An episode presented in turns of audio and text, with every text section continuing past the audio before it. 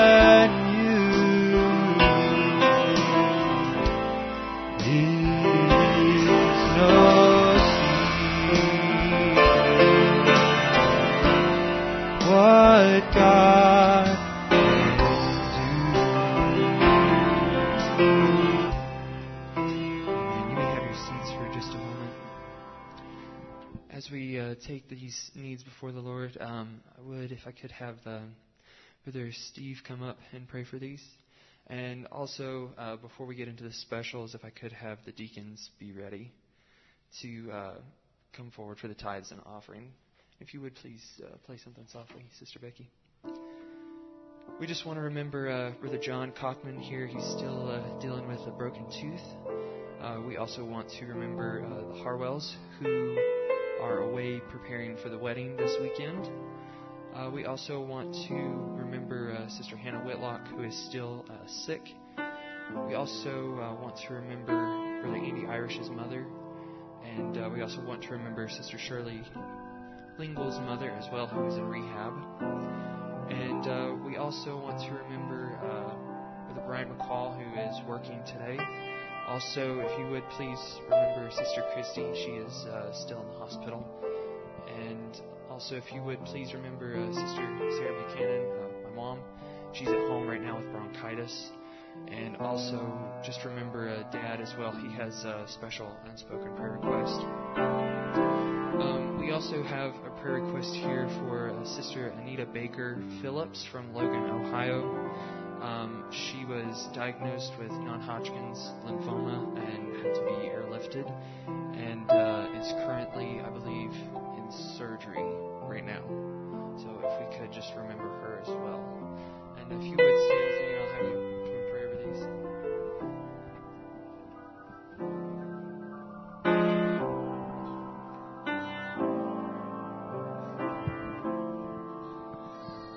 Let's just bow our heads before Him.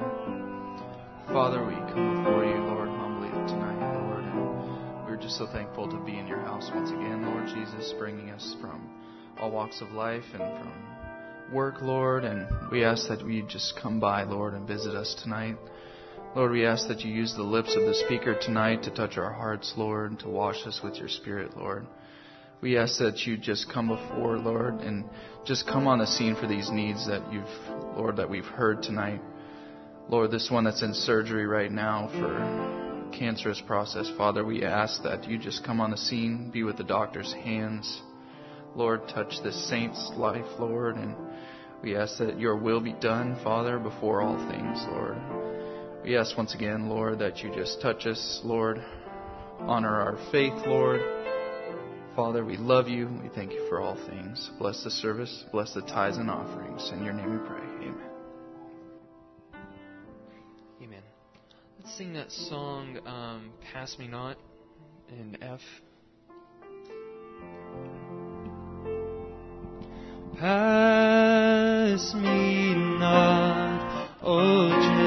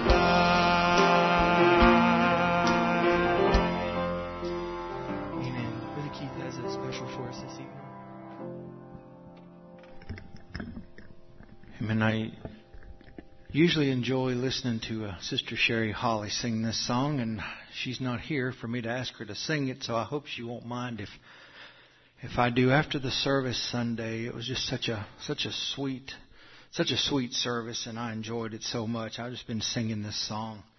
I trust it'll be a blessing to you. One glorious day, Jesus came and made me whole.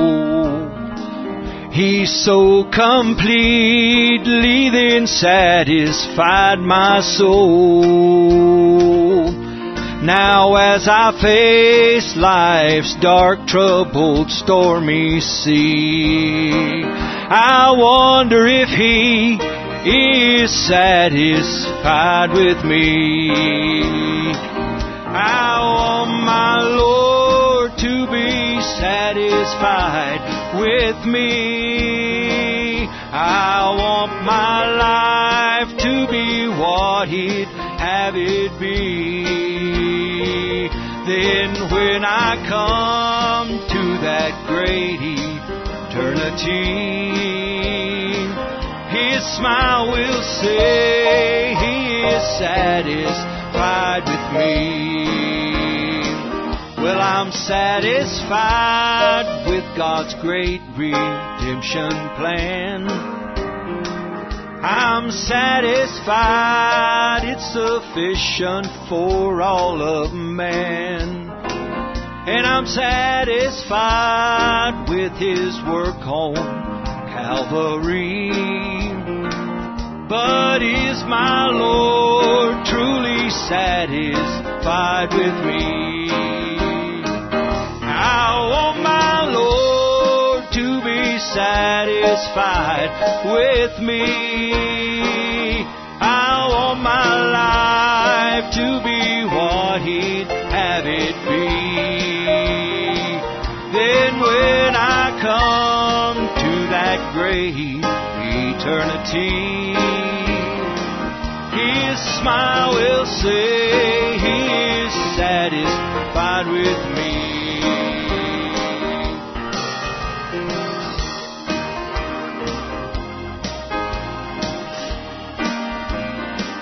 Lord, give me strength, give me courage to make me bold that I might lead some lost sheep into thy fold. Then I might stand unafraid, unmoved for thee. That you can say you are satisfied with me. I want my Lord to be satisfied with me. I want my life to be what He'd have it be.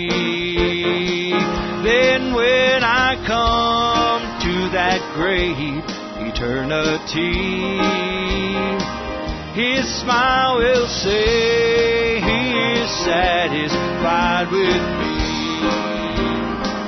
I want my Lord to be satisfied with me. I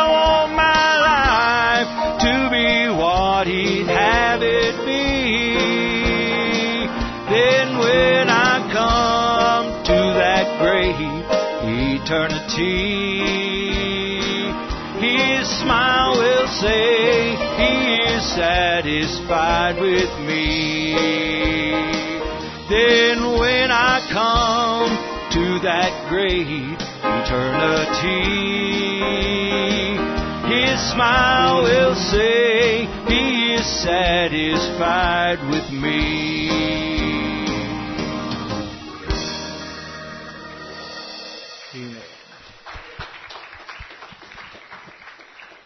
Thank you for that. Let's stand, and as Brother Barry comes, let's uh, try this song again this evening, uh, Fallen in Love.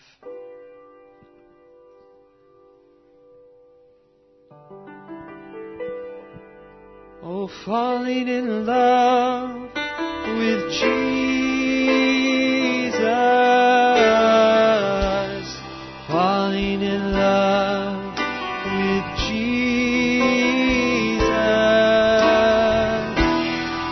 falling in love.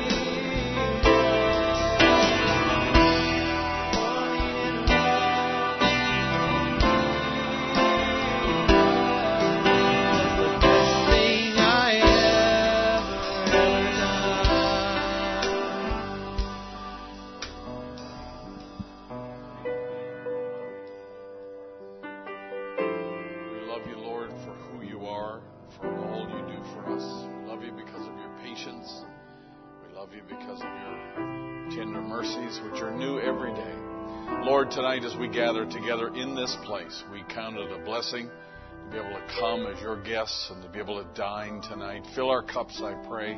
Speak to every heart. Lord, I just pray that you would forgive us of anything, any way that we have grieved the Holy Spirit. And Lord, you would just be free to move from vessel to vessel, Lord. And as the Apostle Paul said, we pray that you would have free course among us. And Lord, just direct the word to every heart, we pray. Meet every need and touch those special needs. In the name of Jesus Christ, we pray. Amen. And amen. Praise the Lord. Take your Bible if you don't mind. Let's go to 1 Peter chapter 5. We'd like to read a little passage there tonight. 1 Peter chapter 5. Good to be with you on a Wednesday night.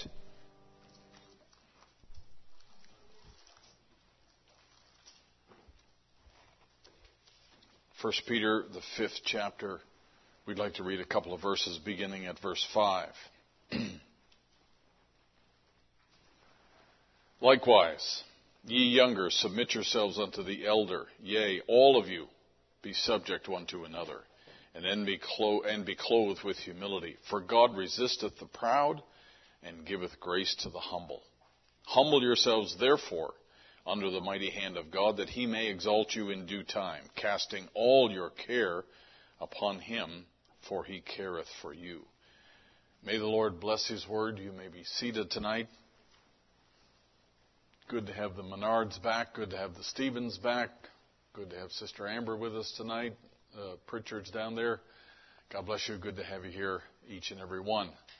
Good to have Sister Casey back. Her dad is uh, in the hospital, Brother Frejo, and uh, has got uh, some pretty severe back problems, and so we want to remember him in prayer and uh, just trust that the Lord will undertake for Brother Brother Frejo.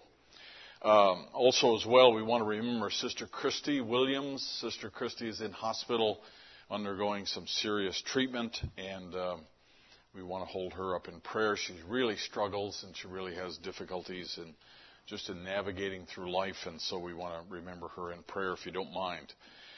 Without going into all the details, we also want to remember tonight Sister Kristen uh, Godwin. And uh, they're not here tonight because they're getting very close to her time. As a matter of fact, she said, if you want to pray that I go, pray away. And uh, they're right at that point, though, so they're not here tonight, and uh, we sure uh, trust that the Lord will uh, bless Sister Kristen, and very thankful that we've gotten to where we are uh, with her, and so we're just trusting the Lord will see her through.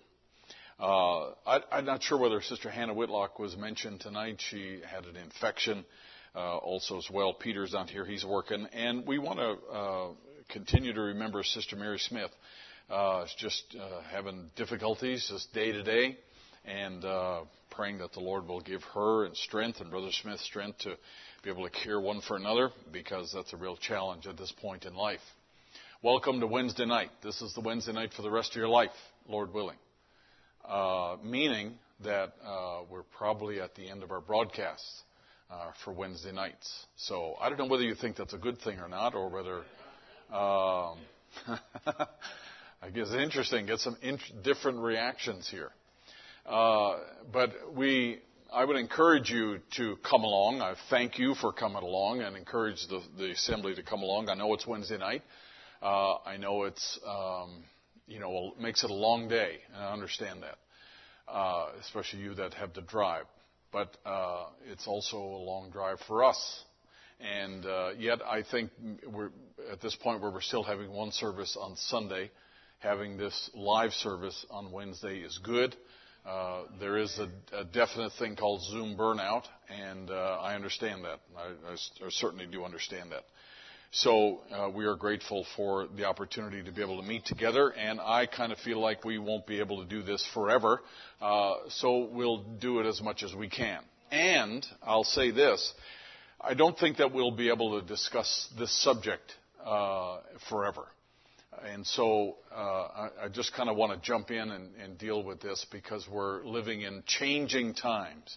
Our society is changing, whether we like it or not. Uh, in our little community here of the church and believing, and if you're homeschooling, uh, in a sense, you're kind of uh, in a bit of a bubble uh, in terms of where the real world is. And uh, I, I, know that, and I, freely admit that. But there's, you know, there are things that are changing out there slowly and methodically, and they're moving contrary to the kingdom of God. And so, therefore, you're going to need uh, more than just, you know, we're, we're going to need all the good teaching we can get in order to pass it along to our children, to be able to live it in our home, and then to be able to pass it on to our uh, generations that follow. Uh, and I, I, think that uh, our days of even of streaming are probably numbered, you know, where we may not be able to stream forever. Uh, and so, uh, to me, I, I, kind of expect change all the time when it comes to uh, where we're headed in our in our culture and in our country. Uh, so, in a sense, I'm here uh, tonight and dealing with this subject here, shalom in the home. Uh, and I, I appreciate the, the, good feedback. I think this is probably the first time we've done it in person here. I think this always wound up being on the broadcast. Uh, but uh, the idea is to create that uh, the right atmosphere in our home because I believe that that is really uh, the front line of where God wants to deal with us. Uh, it is it is true that you know God deals with us in church and in hearing the word and you know being in this kind of an atmosphere where we're all grouped together. But it's really played out mostly at home, and then we take it out into the world that we're commissioned to go out where we are called to be salt and light.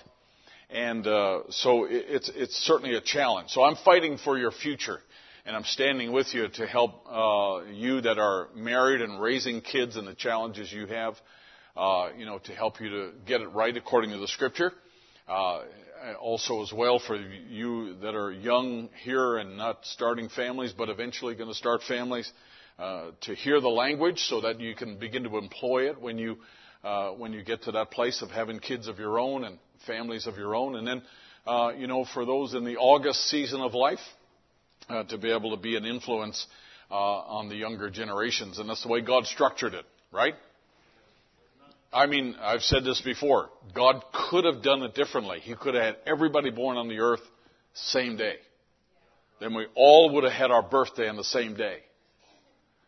I mean, that's the way he could have done it, right? It would have been horizontal. Everybody same age. We all grew up together. Kids together. Teenagers together. destroying the world together.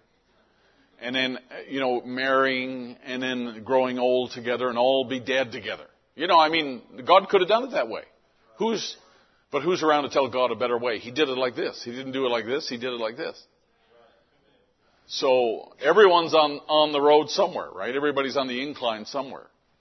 And the newborns are down here, and the older folks are up here, in just in terms of time now. Not in terms of worth, but in terms of time. So when you're down here on this lower spectrum, you always got somebody to look to who's older than you and been on the road a little longer, a little more experience, a little more wisdom, a little more uh, scars to be able to uh, to show for their struggle and their, their, their walk through this life. So we always have somebody to look to. And that's the way that God built it. That's the way God did it in the, in the beginning. He didn't have everybody in the Garden of Eden, He just had two. But then also, the opposite of that structure is true as well. In that if you're up here on the experience side, you've, you've got to realize you have somebody coming up who's watching you. And you have a responsibility to impart good things to that generation that are coming. So whether they want to hear it or not. And that's what Paul means when he says that we should be instant in season, out of season. Right? We should tell it when they want to hear it and when they don't. And even though there are, sometimes I get things thrown back in my face where uh, people say, well, that's outdated. You know, that's, that's a dated concept or something else. Hey, the scripture is never out of date. It's never out of date. It's always in season. And it's always correct to preach the Word of God and to lay those principles in there.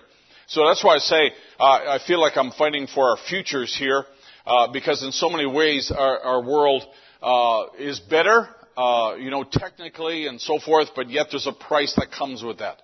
That better has a cost. And I believe that technology has changed our culture in changing thinking. I said that our, our world has changed, and I think partly because of, of technology. Now, remember, uh, the, the, the, the thing, things like technology are a symptom of changes in the world, symptom of prophecies being fulfilled, where uh, God told Daniel that in the end knowledge will increase. So when when uh, when we come to a place like today where technology has uh, has increased in an exponential way, then thinking changes with that. The things that young people know today will shock most, most adults and most parents. Uh, it's incredible, as a matter of fact. Matter of fact, this, I've come to the place where I almost don't want to know. I gotta know because of the position that I hold, but it's just amazing sometimes how far kids are ahead of uh, me, and just in terms of knowledge. I don't find that intimidating because I don't care how smart kids are. The Bible is still true. How many of you believe that? I don't care how many apps, how many, how many, uh, you know, technological advances the world makes. The Bible is still true. And so I'm going to hold to that. And I know that, uh, you know, the, the Lord, He promised never to leave us nor forsake us. So, uh, you know, I, I believe that the bride is moving at the right pace. Even though the culture may be moving at a hyper pace, the bride's moving at the right pace. And God knows exactly where He's taken the bride. But in this world, because of the uh, increases of technology, and then uh, you know this, this as, as you're probably already painfully aware, this is a, uh, you know a special month uh, for a certain category category of our society, which is only four percent of the population. In that atmosphere, integrity, purity, fidelity, and monogamy are like words that belong in a museum. Right? When you start to go ministering on things like that, integrity, purity, fidelity, monogamy, uh, and, and you know the, the, the purity that should go with the Christian life. Hey, a lot of people in the world they don't even relate, don't even understand what that means. And Satan's at work, I believe, slow cooking the generation that's coming up to where uh, there's nothing that's left sacred anymore. And so remember this now: going to heaven is not about what you do; it's what you believe. Going to heaven is not about what you do. Going to heaven is about what God's revealed to you and the predestinated plan that God has. So therefore, we're not trying to get good to get God, but rather uh, we get God. Uh, so, sorry, let me say it right. We don't get good to get God, but we get we have God to get good. We have God who makes us good. He makes us acceptable. And I think it's important for us to recognize that, uh, you know, like Jacob and Esau back there, Esau chose whatever it, whatever it took to feel good in the moment. And he had an inherent weakness to go after the thing that made him feel good in the moment. He sacrificed destiny over desire. Think about this. Esau sacrificed destiny over desire. His desire was to have something right now, but he sacrificed the destiny uh, that he could have had by taking the thing that made him feel good now. And what a folly that was because next morning he was hungry again, right? And Satan knows how to do this. He knows how to do that in our time. He knows that now how to, how, how to do that in every age. And, and so therefore, even though he can't steal eternal life, he can still distract people from the, the purpose that God has them here for on the earth. So in saying that, I, I, I say that the subject here of shalom, I think is an important one because uh, to a to a Jewish person, shalom is at the beginning and ending of everything that they do. So, for instance, when you go to Israel uh, and you you want to learn the greeting, when I go to a country, I always like to learn God bless you and hello and goodbye and thank you and a few other basic uh, phrases. In, in in Israel, when you say hello, it's shalom. When you say goodbye, it's shalom also. Because shalom is meant to uh, to describe everything that they think and all words, all ideas. Uh, it, it, should accompany us wherever we go. So it is not just a, not just a simple greeting. It is, it is, in a sense, it is a wish for somebody. It is a blessing for somebody when we say shalom. And I believe that in our homes, there should be a shalom that the world, that is different from the world. Because the world really lacks shalom. How many would agree? Our home should be a place of comfort, not conflict. Our home should be a haven from hostility and a place where you, you have a sanctuary from the stings of life. Your kids should, I think, uh, our kids should see parents as a, a people to seek out rather than people to avoid. And our home should be a place to escape to, not from. Let me say it again. I believe our home should be a place to escape to, not from. Many times though, and I'm not talking about our kids here, I'm not specifically talking about you, but in our world there's a disconnect between uh, children and parents because children feel like, and very often teenagers feel like that their parents don't listen or understand them, and that obviously leads to a lot of conflict. And the conflict will take all kinds of forms. It'll take the form of rebellion and disobedience, uh, monosyllabic answers. What's a monosyllabic answer? It's real simple. You know, when parents will ask their kids, well, how was school today? Fine. Everything went okay? Yeah. Learn anything? Nope. Got homework? Yep. Those are monosyllabic answers. We have the trappings of the good life because we can all have so many gadgets. But I will tell you something. Many times in many homes, shalom is the thing that's missing. I believe, I believe that it's important for us, listen, I believe that it's important for us to learn the qualities and the benefits of, of communication within our families because we are going to create a dysfunctional family and dysfunctional young people if we slink off into our various corners with our devices to avoid the pain of interacting. It's easy to kind of separate ourselves and uh, plug in and pl- turn everybody else out. It's easy to, and again, I'm not talking about you here. I'm not being critical of you. I'm just saying that in our culture, everybody's tied to a device. And as a result of that, we avoid the pain of interacting. I think it's important, you know, a, a real relationship requires interaction. If we're gonna, if we're gonna make things right, if we're gonna uh, carry on with any kind of integrity, I think it's gonna have to be one-on-one.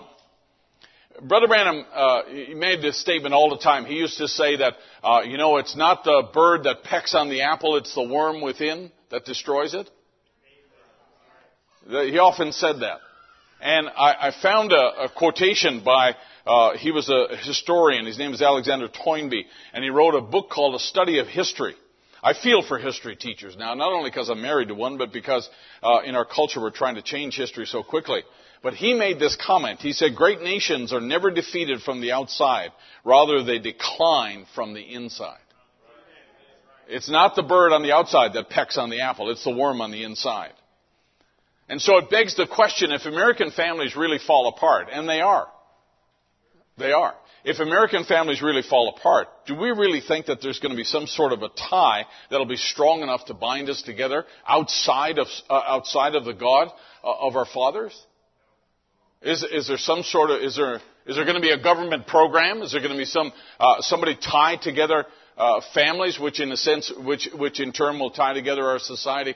Do, do you think that's, that's going to happen if we uh, systematically take the scripture out and take God out, take righteous principles out, take morality out, and take all those things away from each oncoming culture, each oncoming generation? Do we think there's going to be anything that ties the families together when you take God out? It's not been going so well. And so therefore, I think it's good for us to uh, talk about this idea of shalom in the home and uh, making sure that we operate in our homes in a, in a, in a godly and a consistent way. The Jewish proverb says, shalom in the home, domestic tranquility is the ultimate blessing. Now, I really like this. Uh, this is another version, the amplified version of 1 Peter 5 5. If you have your Bible open there, and we're going to use our Bible in just a moment here. This is another reading of the text we just had. It says, Likewise, you younger men of lesser rank and experience, be subject to your elders, seek their counsel, and all of you clothe yourselves with humility toward one another. Tie on the servant's apron. I like that. For God is opened, opposed to the proud, the disdainful, and the presumptuous, and he defeats them, but he gives grace to the humble. So Peter here is giving advice to Christians, you know, just in general on how we should act one towards another.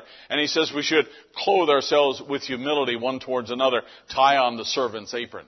In other words, it's not important that you always win the argument. It's not important that you always be the leader. It's not important that you always are the one giving the direction and giving the orders. But we're all called here to serve God. Right? And in serving one another, we serve God. Uh, for God is opposed to the proud, and He gives grace to the humble. We know that that's very true. All right.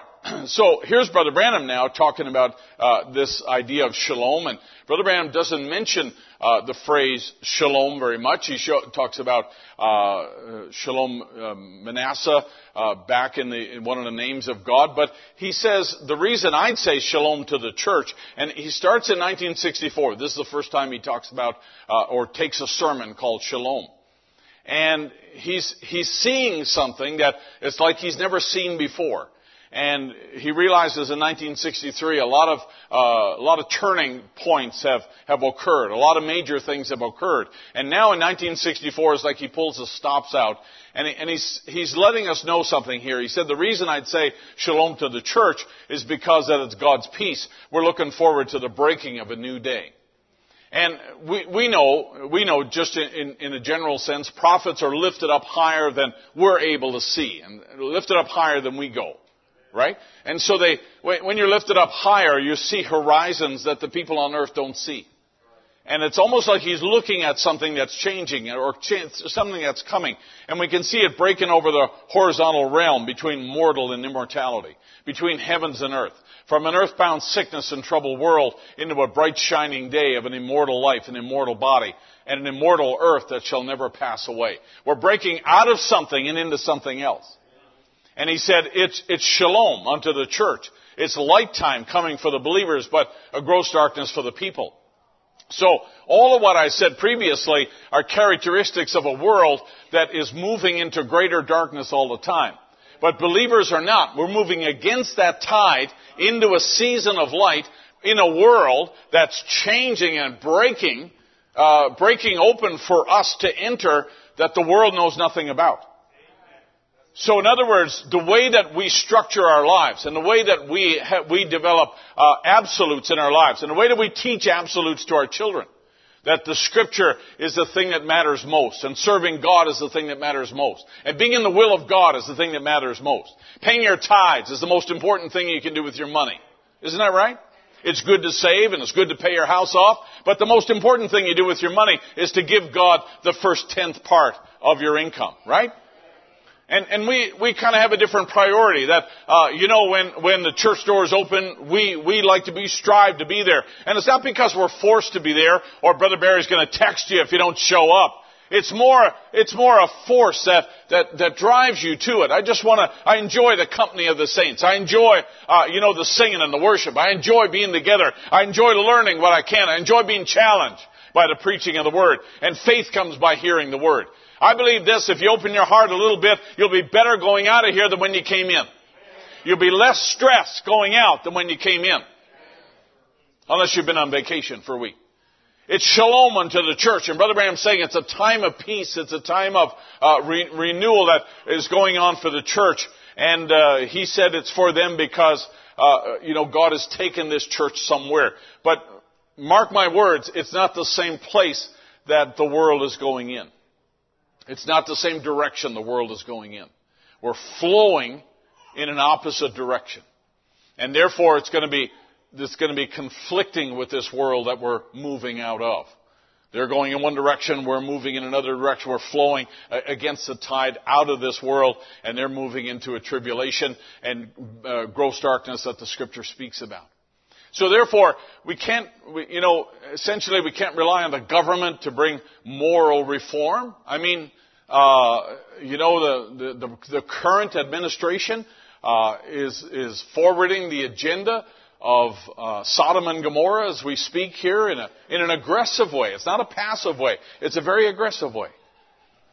So, in a sense, we feel a little more isolated all the time as, as Christian, as Christians. We feel a little bit more, uh, you know, in a sense, ostracized or uh, a little apart from from where the mainstream is going.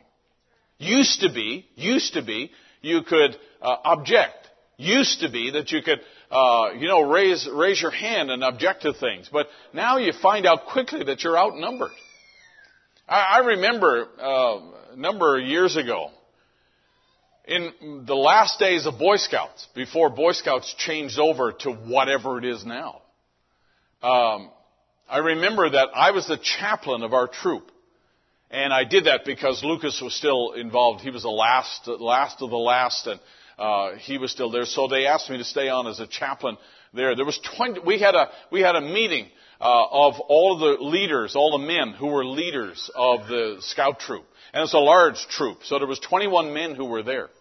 And, uh, the, the scoutmaster asked me, who was a devout Christian, he asked me, would I address the group and explain to them about the consequences of allowing girls in the Boy Scouts and allowing uh, gay leaders in the Boy Scouts and all the other things that were changing very quickly and, and making the Boy Scouts quite different. And, you know, would, that we should object to it. He wanted me to rally the troops so we would object to it. And we had a letter drafted that we were going to send to the headquarters and let them, uh, let them see what uh, we, we thought about it. I mean, at least, even if nothing happened, I think it's a good thing to object to the, to the evils of this world. I had 21 lines on there for signatures at the end of the presentation. I was going to circulate the letter around and give it out. And everybody, of course, is quick to criticize things that go on in our world, but when it comes to actually putting their name down now, that's a different thing. And so I got up and gave a presentation and, you know, some guy made a comment and he said, well, you know, really, is it all that bad? And all of a sudden he opened the, opened the door and then people said, well, you know what? Uh, my, if my, my employer says that if I uh, make any kind of criticism against the Boy Scouts because of this new policy now, my job could be in jeopardy. And down the line they went. And at the end of the, at the end of the meeting, there was only two signatures on the letter. Supposed to be 21. There's only two signatures on the letter. Scoutmaster and mine. So, you know, it's, it's not a thing where uh, everybody's going to rally to your point of view at all. That's not the way it is anymore. And that's kind of a lonely place. Wouldn't you agree? It's not a wrong place. It's just a lonely place. Because it's not the way it used to be, but that's the way it is. So, you've got the opportunity to make your home a fortress against Sodom and Gomorrah. You got your, you got the opportunity, uh, you have the right, uh, still at this point, to make your place a safe place against the wiles of Sodom and Gomorrah. And I think we should take advantage of that. And Brother Branham did the same thing in 1957. He said, if you learn to love and be kind to everybody and be gentle and have patience, it'll even make your home life different. It'll make your associations different and God will honor it. So it's important for us to try to find out what God honors. And that's why we're looking at this tonight. Blessed is everyone that feareth the Lord, that walketh in his ways, for thou shalt eat the labor of thine hands. Happy shalt thou be, and it shall be well with thee. I showed you this scripture before. It's all pivotal. It's all based on the man that walks in God's ways. Everything that happens down the line in this, in this chapter is all consequent for a man who walks in God's ways. He says, Thou shalt eat the labor of thine hands. Happy thou shalt thou be. It shall be well with thee. Thy wife shall be as a fruitful vine by the sides of thine house. Children shall be like olive plants round about the table. They'll grow up fast. Behold, uh, that thus shall the man be blessed that feareth the Lord. The Lord shall bless thee out of Zion. Thou shalt see the good of Jerusalem all the days of thy life. Thou shalt see thy children's children and peace upon Israel. As I said, I would like to do whatever I could in my life and in my household so that my children and my children's children are blessed. Brother Branham said, remember now, you're living for God and you have one objective and that's Christ. Outside of that, nothing else counts. He said, that's Him. He's first. Then secondly for your family. Thirdly for yourself. But first for God, next for your family, next for you, you're number three or put yourself last. In other words, the priority is contrary to Laodicea. It's not about you, it's about serving God first. And so therefore, uh, as we've diagrammed this out, uh, Paul describes this in Ephesians chapter 5, and he said this is a, a, great mystery of the relationship between Christ and the bride. And he wants to be intimately connected to the bride of Christ. He wants to be, uh, he wants to be one with her, right? He wants to be uh, invisibly united with her in this world so that we can be uh, truly united on the other side uh, when we get there. Brother Branham said this is the progression here that all God was, He poured into Christ. All Christ was, He poured into the church. Same God. And He said all of that happens to take us back to the Garden of Eden again. Aren't you glad you're on your way? Because that's the purpose that God had through the ages there in the plan of redemption. So in that structure, in that program that God had, every one of us have a head. Every one of us, which we find in scripture and lots of, lots of different places there, every one of us are under headship. Isn't that right? It's not just the women who are under headship, but I'm under headship as well. I have a responsibility uh, to answer to God for things that I do and things that I say. I think it's a, I think it is a, a terrible thing when you see uh, the wrong interpretation of subjection uh, practiced. Meaning that uh, you know men are men are the strong one and women have to bow to them and do whatever they want to. That's a really gross misinterpretation of subjection. And let's deal with that just a little bit here tonight. But that's that's the picture from Scripture is that every one of us who are on the earth have a headship, and you young people might look at that and say, "Hey, not me." Well, the Bible says, "Children, obey your parents in the Lord, for this is right." So Kids have, well, in a sense, kids have three heads, right? They have the Lord and they have their, the father and they have the mother, and uh, so they're well protected. Brother Branham said about Abraham Lincoln, he said not because he was a Republican, but because uh, what he was, he was a godly man and he was raised to serve God. In other words, Lincoln was a good person because of who he was and was raised to serve God. And he said, if there's anything that I want to praise uh, to, give praise to, or my life was influenced by, was a godly mother who taught me to pray and to know Jesus as my Savior. But Abraham Lincoln was never part of any kind of formal church at all, uh, but he was certainly a, a, a man who was a believer. Matter of fact, occasionally Lincoln would go to different uh, churches and assemblies where people were. As a matter of fact, as a matter of fact, he went one time when he was in Illinois. He was still in law school, and he was in Illinois, and some of his friends invited him to a church service where they said it was a revival going on, and this revivalist was pretty famous. And Lincoln said, "Well, I'll go along." And they all went in an open wagon. That's that's the times he lived in. They all rode to church. When they got there, they had one of those uh, revival type meetings, and uh, this man who was the preacher there, he, he looked around the audience at the end of the service and he pointed his finger right down at Abraham Lincoln and he said, there's a man here, he said, who will be involved in the future destiny of this country. He said, in a great way. And it'll involve the Negroes of this country. And pointed down at the back at, at Abraham Lincoln. He was still a law school student back then. So, Lincoln, that's why Brother Branham always talked favorably about Lincoln. And he said, your family is what you are. You raise your child in a certain environment and it's got a 98% better chance to go right than it has if you bring them up the wrong way. There's no guarantee with parenting. You don't know, they're not like cookies. You can't put the right ingredients in and pop them out of the oven and they're perfect. There's still, uh, I mean, I, as, as we all can say, we know uh, good parents who've done all they know to do to raise their children and the kids turn out wild. And then there's parents who uh, were lackadaisical in their raising kids and then had good kids turn out. It's a bit of a mystery. But the scripture tells us in Proverbs, bring up a child in the way that it should go, and when it's old, it shall not depart from it. That scripture verse is really interesting. And it is, it relates to that, that phrase, bring up a child, train up a child in the way it should go. Uh, it, it is a, a word for the mouth and the tongue and the palate which is an interesting way that Solomon says it. And he says it like this, that when a mother is beginning to wean that child off milk onto solid food, he said that mother will chew up her own food and take her finger and wipe it inside her mouth and put her finger inside the child's mouth. And when she does that, she gives the child a taste for the food that she's eating. And that's the phrase that Solomon used here when it comes to raising children. He said, bring up a child in the way it should go. So as long as the mother is eating the right thing and sharing that with the child, she wipes it on the roof of the child's mouth, then the child becomes accustomed to whatever the mother is feeding on. It becomes acquainted. How do you think those Mexican babies eat hot food? It's because they're, they're acclimatized to it. They're, they're introduced to it at a little at a time, very little at a time, by their mothers when they're really small and they're being weaned and they get a taste for that and they develop a taste for that. That's how that happens.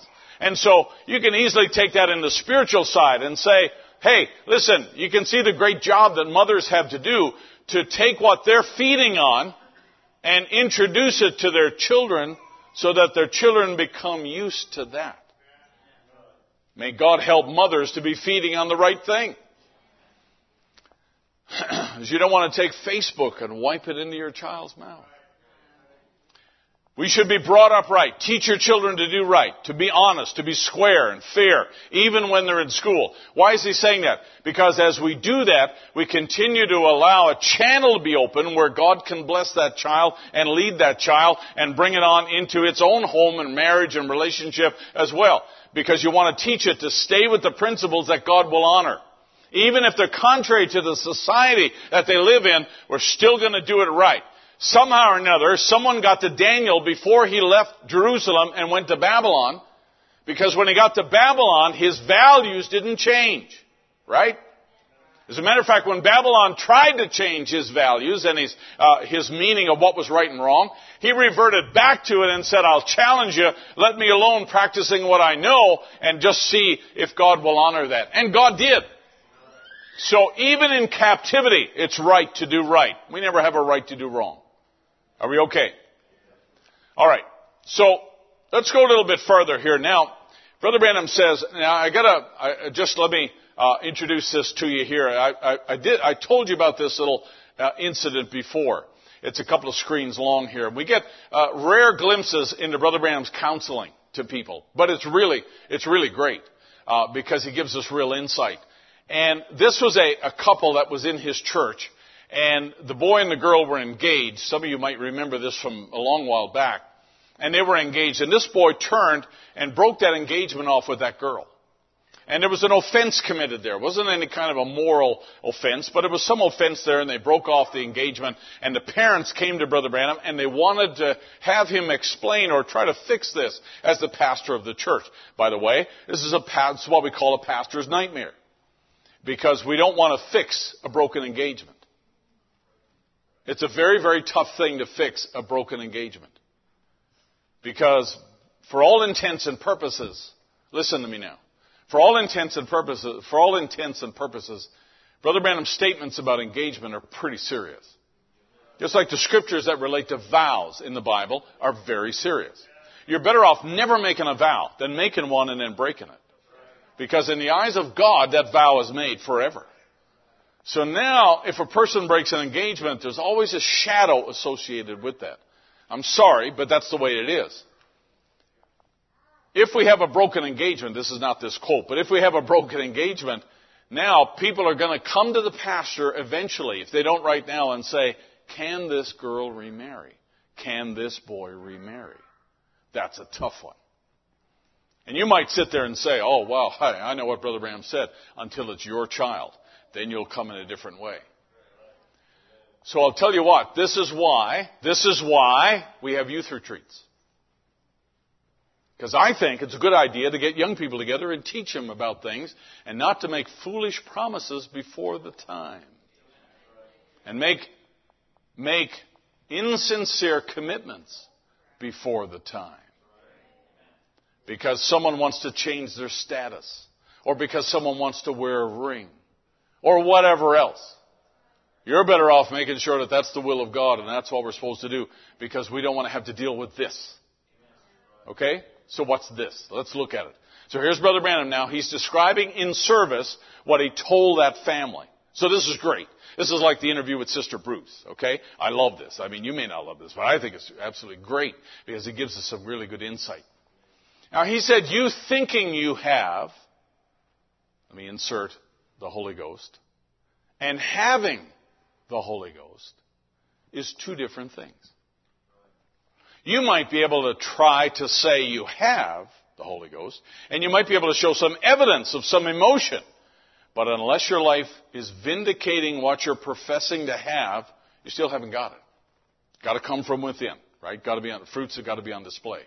So no matter how many emotions and how much you jump and run, sensations, speak in tongues, shouting, whatever you might lay upon, which is all right, I believe in all that too, but unless your life copes with your testimony, you haven't got it. Now this young fellow's parents, his mother is German, no reflection on the German, but there's a strain in that family. And they'll just sit, you can talk to them, they'll just stare you right in the face. And the father of the boy is an Irishman, moody, high-tempered. That's his whole family like that, except one other out of the family who was converted. And this father and the mother of this boy are both Christians filled with the Holy Ghost. And they have brought this young man up in the way of the Lord. That's right. That's what they're supposed to do. And now the young man's about 17, 18 years old, very fine kid, been a model uh, boy at home, nice kid. But the mother's family lives close, a fine church. Do you think they'd ever come over here? No and they know it's right, but it's just not in them to ask forgiveness or ask pardoning. They're the German side. Now the genes in the father and the mother of this boy, no matter how much they are converted, still remains the flesh that's been interbred out to this boy. So this boy is a mixture of the German and the Irish. Right? He said, now, even if they're born again now, he said they're still there, no matter how much they're, they're converted. Therefore, the boy has got a complex in him, just like from his mother's family, and they're not forgiving, and they will not apologize. Anybody know anybody who cannot apologize? I do. And that's where that boy stands. And I said to the father, now look at you out at your family. All of them, drunks, fighting, shooting, and so forth. Now look at your family to the mother. And, you know, the Irish and the German. That's quite a mix. There's a bunch of people set there, won't speak, very independent, very irreverent to religion. But it's not you, he says to the mother. It's not you. You're the only one of all your sisters and brothers that are sweet and kind and forgiving. And what does that?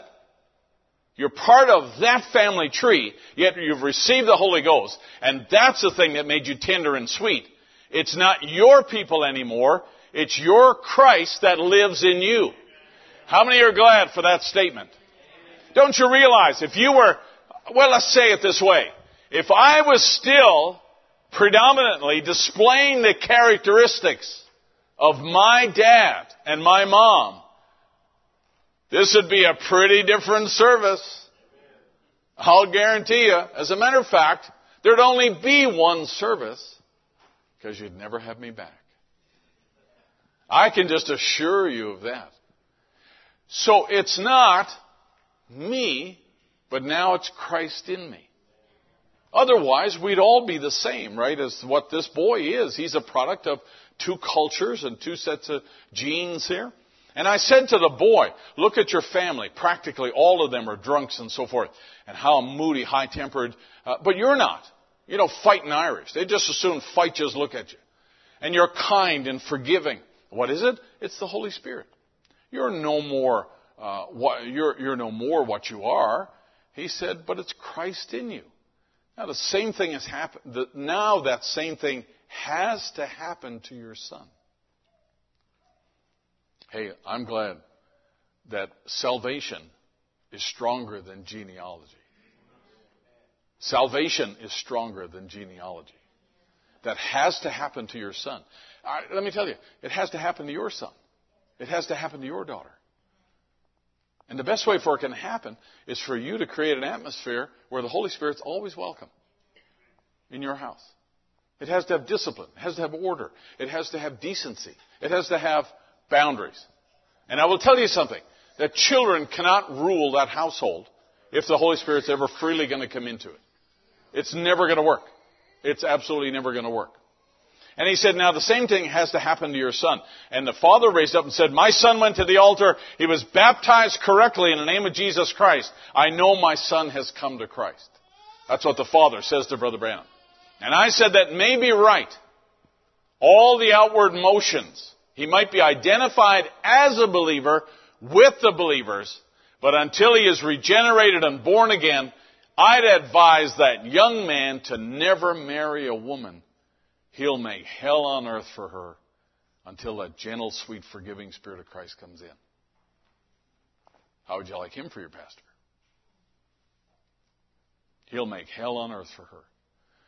Now, it doesn't seem that way on the wedding day because everything is nice and pretty, and flowers, and everybody's dressed up, right? Gifts, venues, music.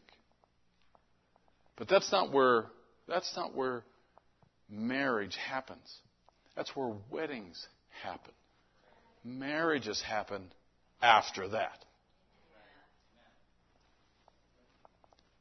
Then that will be a paradox in itself to take the very nature of that boy. That's his sermon title, a paradox. That'll be a, very, a, real paradox in itself to take the very nature of a boy that's bred between father and mother, Irish and German, and yet in his intellectuals, he's trying his best to overcome it. He can't do it. He'll never do it. He'll never overcome it. Christ will have to overcome it. And when he lets Christ in, then he's already overcome then. It'll be a perfect paradox when a man is born of the Spirit of God. Wow. So you can see what a great responsibility parents have, right? And, and, you know, coming to the church, hey, it's a great thing. But just coming to the church and being in the church, having your carcass in the church, is not a new birth. And we have to make sure we teach our children that very truth, that very way, because uh, you know, you. I, I mean, it's. I think it's a great thing that kids are raised in the message because there's no greater uh, church teaching to have. Because right from the get-go, they're being taught right things, like you know, to, uh, for girls to dress right and not to cut their hair, and for boys to conduct themselves right, and you know, begin to uh, you know grow into manhood, and all the other things that they're hearing. Uh, even if they hear just little bits and pieces, they do hear. Like I said the other day about little kids putting 50 cents in the envelope and putting that in the tithe uh, box. Those are examples of things they're hearing somewhere. Whether they hear it from me or whether they're hearing it from you, they're hearing, you're, you're shaping, you're shaping their thinking. And it's better for them to be in this church to have their shape, their thoughts shaped correctly than be, say, in a Trinitarian church uh, where they're hearing something very contrary, or whether they're hearing rock music in a in a modern church, right? And thinking that's okay. So parents have a great job. They have a great responsibility. And I'm just here to tell you that whatever way I can help you, I, am I'm, I'm glad to do that because I feel very passionate about this. And so therefore, uh, when we, when we talk about establishing a household for God and having shalom in that household, we want to have a place where the Holy Spirit's always welcome. And that simply means that you've got to always make sure that nothing creeps in that's going to be grievous to the Holy Spirit. Second thing, is that you want to make your house a place that's separate from Sodom. That this is not the world. We don't do the things that the people in the world do. We don't bring in the things that people enjoy in the world here. This is separate from Sodom. There's a door between my place and the place of the world. There's a door between my house and the cosmos. And that door has to remain a barrier. Otherwise, the world will try to force its way in. Just like those, uh, those people tried to force their way into Lot's house. You remember that? They were trying, they were beating on the door. They were trying to force their way in from Sodom. They were trying to come inside. And Lot held that door shut. That was the barrier between the world and the, and, and the cosmos. Better to be like Abraham, separated completely up on the mountain there. But the home also, as I've said to you before, is a place where preparations are made to leave this world. When the plagues were handed out, you remember the last one? The last one reached inside the home of everybody who lived in Egypt. Whether you were Egyptian or Jewish, it reached inside the home of everyone and they had to apply the token. That, that law, that requirement was for everybody in the nation, wasn't it? And so therefore, God was saying that now we're going to make preparations to leave this world. We're going to leave this place. God's making a change. He's turning a corner. There's no vote. There's no uh, debate about it. This is happening now, and you just got to be ready. And the way you apply yourself is through obedience. And so you want to teach your children that whether I'm here looking at you or standing over you or not, you still have to obey God's word because it's God's word. Not because I said it, not because Brother Barry said it, but because it's God's word. That's why we have to obey it.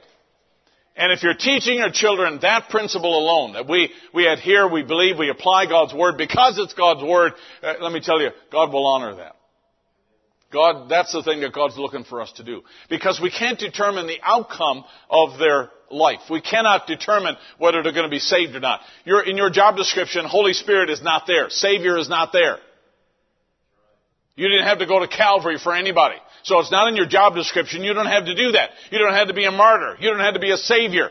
You don't have to be one that fills in with the Holy Ghost. You don't have to do that. It's not there. That's for God. You just got to create the atmosphere into which He can come anytime and do the work that He wants to do in the heart of everyone in your household. Right? And so I would say this to you husbands that are here, that you should appeal to God in the difficult times on the basis of the position God's put you in. In other words, as a dad, I've often, I've often prayed this way and say, Lord, I'm coming to you as a father. And as a father, I've got a certain position that you put me in as a priest to this household. And so therefore, a priest was one who acted as an intermediary between the people and God, and he's one who prepared the sacrifices and did all the things that he did. He's an intercessor in a sense between the people and God. Now Lord, I'm here as a father, and I'm asking you to take me in the position I'm in and hear my prayer and give me an answer or direction about what we should do. I've prayed that way many times. And I, I will say this to you moms that are here, I think it's good for you to learn to pray within your position as well so that you can say, hey, Lord, if nobody else in this household sees the problem, I'm coming to you as a mother here. I'm not trying to be the father. I'm not trying to be the dad and be the overlord here. But I'm just praying from my position that you put me in as a mother to these children. And mothers have responsibilities. And Lord, I'm coming to you on the basis of that position that I'm in and asking for your help. God will do it. You'd be surprised. And Brother Branham said there's righteous people walking in all the light of the Lord. I'm not going to be long here. He said that's the kind of home that God can get into. And if you're serving all kinds of uh, parties and beer and everything in your house, God will never visit you there. But if you've got a home that's cleaned up and living for God with prayer and the Bible open and a few tear stains on it, God can visit you because you've opened up a channel that He can come to. When we say the word channel, all the young people would know what that meant. But this is a little different. And you need to explain to them that if they'll only keep that channel opened up and, and cleared out, we want to clear the channel out so there's nothing in there obstructing the Holy Spirit coming through to your household. That's the way to live your life. Not just, not just uh, in, in your household today, but you want to live your life so that you're always in a position the Holy Spirit can stop by whenever He wants to. Wherever you are. It doesn't matter. I remember one time, I, I, I mean, this is, this is really out, but I remember one time Peter and I were over in Siberia, and we were coming out of Siberia, uh, for, uh, we had meetings over there. And when I was on my way to Siberia, we wound up in, in an airport in Moscow. And they had a snowstorm over in Siberia, which is not unusual. And, you know, like smart people, we were going to Siberia in November and it was pretty cold. And, but that's the best way to see Siberia because all the bugs are dead. And I, we were in the airport with our luggage for like two and a half days. It was brutal. And in the, in the airport, every now and then, you know, you doze off. And we had to put our feet on our luggage so it didn't get stolen. We had to put our, you know, our, our carry-on bags under our arms so they didn't get stolen because they'd steal everything, uh, in, in the airport. And I woke up, uh, early on in the game in our, in our pilgrimage in the airport. I woke up and I was looking for my glasses. And I never, I never, I couldn't find them. I looked all around, couldn't find them. And sure enough, they were stolen. Somebody, they said that somebody had walked by and bumped into your bag and, and, uh, so, so they were stolen. So I never had my glasses. Now, for me to go real long without my glasses, uh, I can do it for a little while, but I, I'm really not real good without my glasses. So after a day or two and flying out there and, and having services, I, I, let me tell you, it was really, I had headaches constantly. And they brought me to an optometrist where uh, they they had glasses, boxes of gla- eyeglasses that were rejects from people who were buying new ones. So these are old ones. And so I tried on. I wound up taking two pairs, one that I could see up close if I wanted to read, and another one if I so I could see far off. They happened to be like women's glasses. They were really big, like this, you know, with the big round plate glass window type ones, you know. And so I'd be in the pulpit with two sets of glasses and I'd put one on to read and I'd switch and I'd say, now! And came back and, and wound up, I, I mean, I, by the time I left, I was just miserable. And I, I, I, I told Peter, I'm just gonna, I'm just gonna sleep on the plane and coming back. And this was in the middle of the night. There was a snowstorm out there and the seats didn't have padding on them. It was just wire springs on the seats. An old plane that they had. And we had about an eight, nine hour flight and we were going back and it was freezing in the plane. We had our parkas on. And I was just, I said to Peter, hey, I'm just going to sleep and you wake me up when we get there. I, I don't care anymore. I just got to close my eyes because it's so painful, so frustrating without the glasses. And so just before I went to sleep, I took my Bible out and I was reading the Old Testament about Samuel and the kings and the, and the, the succession of folks that came from Samuel. Well, let me tell you something. The Holy Spirit just came right on me in that plane. And I stayed awake the whole time reading the history of the kings of Israel and Solomon's lineage and all the way that that went out there. That experience still stays with me. That was years and years ago, and it still stays with me because God quickened that uh, that that portion of Scripture to me so real that uh, you know in Bible trivia now I could beat any of you in naming all those kings and who came first and who came second. It was just so uh, just so impressed on my heart.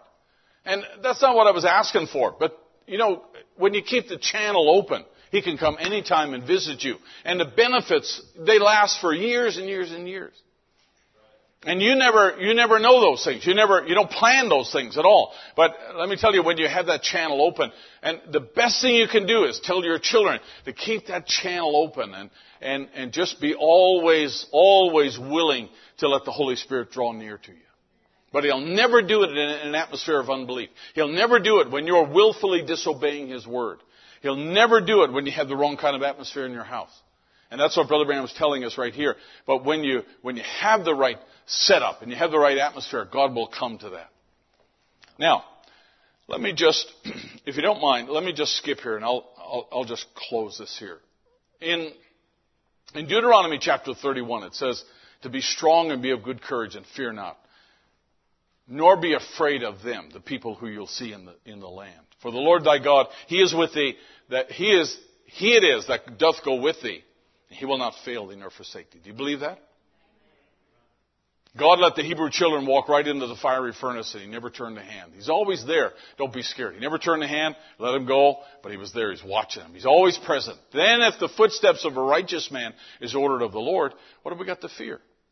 If God be for you, who can be, who can be against you? So in your house, you have the right to apply those things even when things get difficult and things get hard. And they will. But even hard times have good outcomes. Sometimes God puts you through hard things to bring out something that you never even knew was there. You remember I, years ago I showed you a picture of the lodgepole pine, and this is found out west. And it's a kind of a tree that has cones that fall off, and those cones will just sit on the ground until they experience an exposure to a real high temperature, such as a forest fire. And the only way they'll open up is that they have the real high, intense, pressurized heat that comes from a, an intense heat that comes from a forest fire. And then they open up as, and, and uh, they, they mature. They open right up as soon as they encounter that. So in other words, God says that it doesn't really, listen, even in the most difficult of times, even in the most, in, in the worst of circumstances, I've got something in reserve here that's going to come out of this that you're not planning, you're not expecting. But I've created things that, that are, in a sense, they're products of even the bad things that happen in your life. And just because bad things happen to us doesn't mean that God can't bring something good out of it. Because if God be for us, who can be against us? And you may have had a troubled childhood. Let's have our musicians just slip up quickly. You may have had a bad past. You may have had a bad childhood. You may have had things that happened to you that you regret and cannot really shake off. But I will tell you something that in, in the economy of God, He knows, He knows a whole lot more about where this is all going to take you than what you know. God very often has seeds there that, that need to have they actually need to have a calamity in order to bring out qualities that are going to lay there until that calamity comes. That's a strange way of thinking, but His ways are not our ways. His ways are higher than our ways.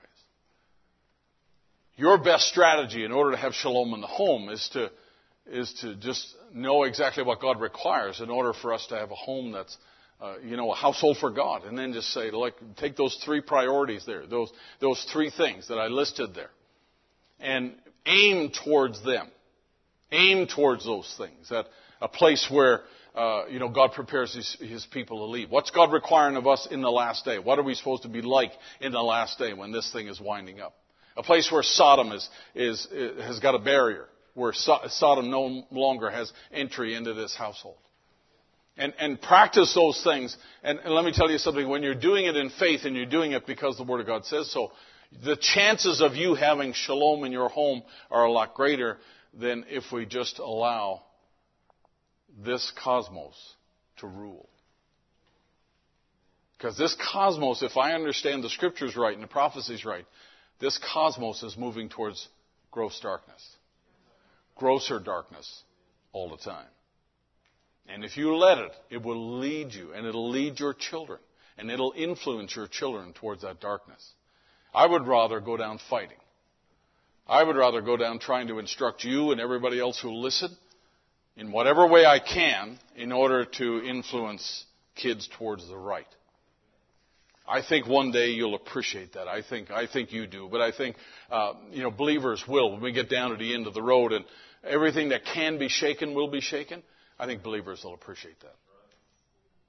These are not my guidelines. They're not my principles. They're not my prophecies at all. They're not my uh, forecast about what's coming. It's all God's. And so therefore, if it is God's and truly God has said it and proven everything else He said to be right, it's worth paying attention to. It's worth applying. And it's worth making sure that you don't assume somebody else is going to do it for you. It really is up to us. Whether you're an individual or whether you're a mom and dad, grandparent, doesn't matter we have to apply those things that are required of us because that's how we have shalom in the home. Let's stand to our feet.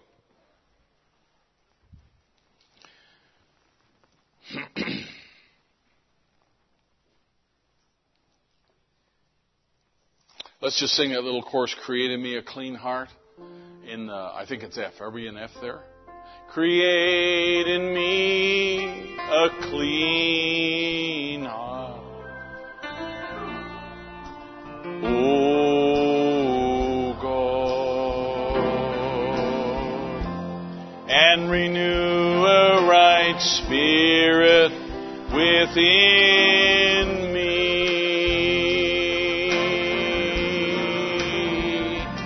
Yes, create in me a clean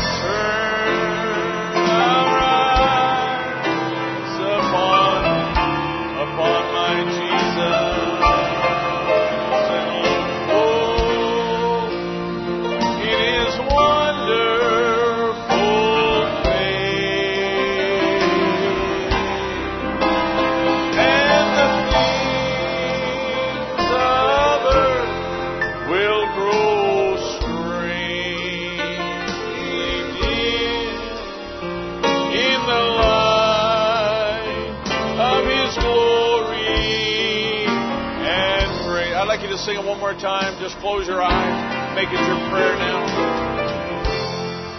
Turn your eyes upon Jesus. Look full in his wonderful face. Thank you, Jesus. And the things of will grow strangely deep in the light of His glory and grace. Heavenly Father, as we bow our hearts together, Lord, we just want to say it's been good to be in your presence, Lord, because there's always good things that you say to us, Lord, when we gather together. Father, we just pray now for these families, Lord, with the challenges they have in raising and influencing children, Lord, and grandchildren today. Lord, for our young people who are growing up, Father, may they realize that in order to have a household for God, God has to be at the center of everything they do. Lord, may they learn to live that life today and every day because it is you. And I pray, dear God, that you would give strength to parents and Father, may you just give them wisdom, especially, Lord, in the hour we live. We think, Lord, of Sister Kristen tonight, Lord, and we just commit her to you and pray that your Holy Spirit would bless her, Lord, and be with her. I pray all through the delivery of this child.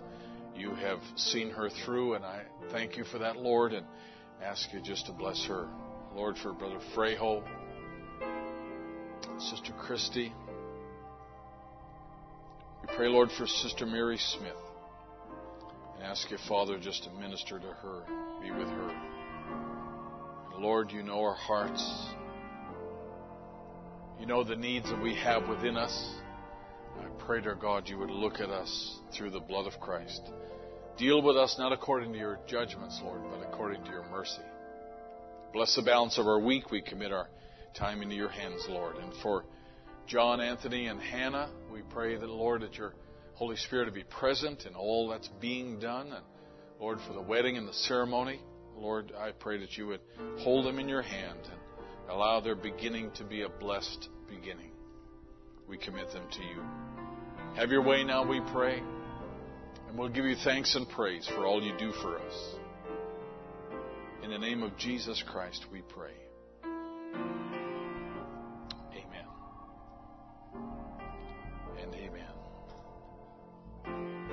Thank you, Jesus. Sing this as you go tonight. May God bless you. We we have Brother Keith who's going to be taking our stuff for Haiti or for Guyana. Is it loaded? We don't have we we have a trailer out out here and we're going to be taking the boxes that we loaded Sunday. Thank you to everybody who was there to help load the boxes. And we we need a couple of guys, young backs, to bring the stuff from there to the parking lot. We're going to load that up. Brother Keith is going to Maryland tomorrow, be delivered by noon. Thank you for uh, helping out and bringing stuff. We're going to do it again, and so we'll give you another opportunity to, to do it uh, as well. So after service is over. God bless you as you go tonight. Let's sing this as we go. Lord, I want to love you more than I ever